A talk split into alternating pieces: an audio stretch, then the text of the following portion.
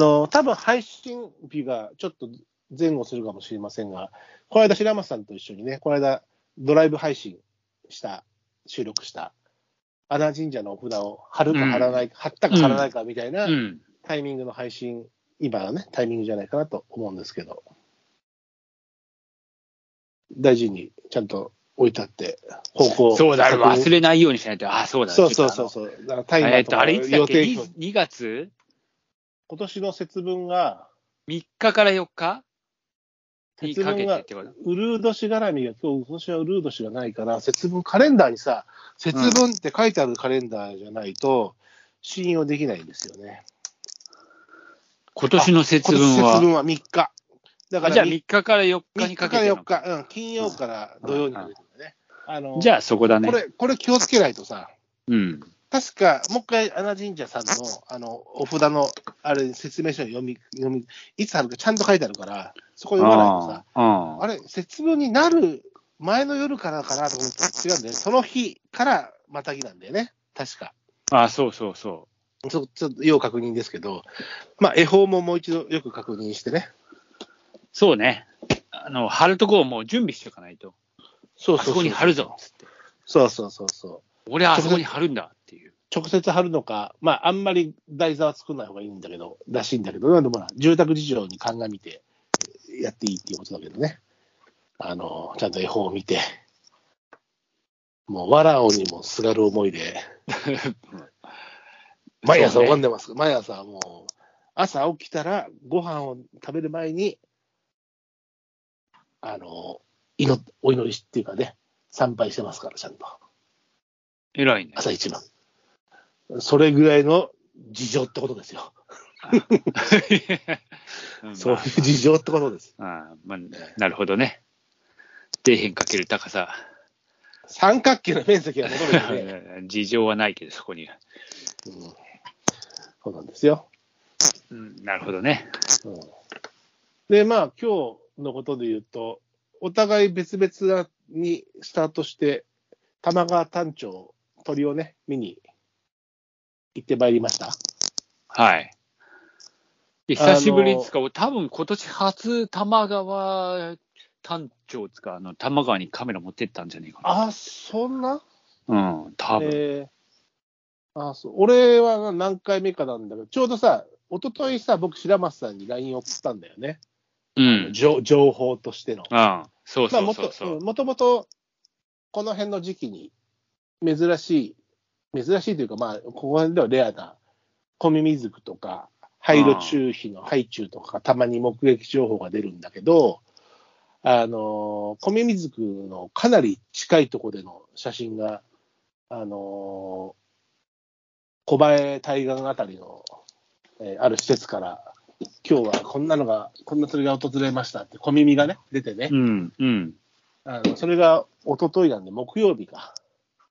お昼前ぐらいに飛んできましたっていう写真がかなり鮮明でさ、いや、あれは良かったね。あれ、あれ悔しいなっていう感じ。いや、すごいよね。で、なんかカメラマンさんたちも驚いて、騒ぎになりましたって、もう、そりゃそうでしょ。もうもう翌日はそうだなと思って、みんな行くじゃん、そ現場には。いや、まあ多分、まあ次の日いるかどうかはもう、全くあれだよ。ただ、よく飛ぶって決まるから、泊まり木がさ。で、い俺は、やー、でもあんなポロッと来てどうだろうね。で、俺は、あの、まあ、ほら、毎年一応見見かけじゅ、あの、確認情報はあるし、取ってる人もね、知り合いでも多いから、うん。ってことは僕らがいつも言ってる、僕、あの、僕の、僕の行動範囲の中での下流部うに行ん。けば、なんか上流から来ましたって書いてあったから、まあ、かすめてるとこ、エリアではあるかなと思って、うんあの、金曜日、まあ、今言っちゃえば昨日行ったんですよ。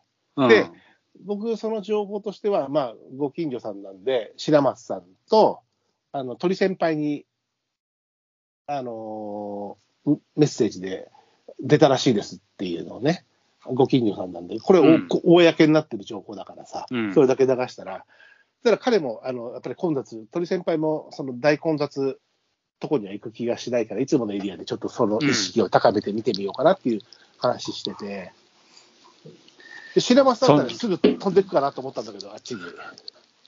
いや、あのタイミング次落第だけどち着いた頃に行くよ。はい。やっぱりその倍率が高い時にはそんないかないと。行かない。うん。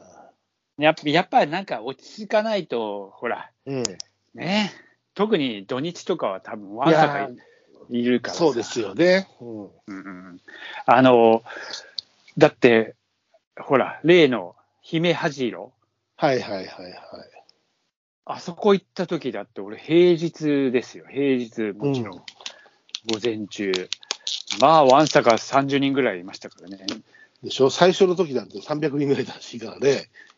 いや、もうだって本当、あれですよ。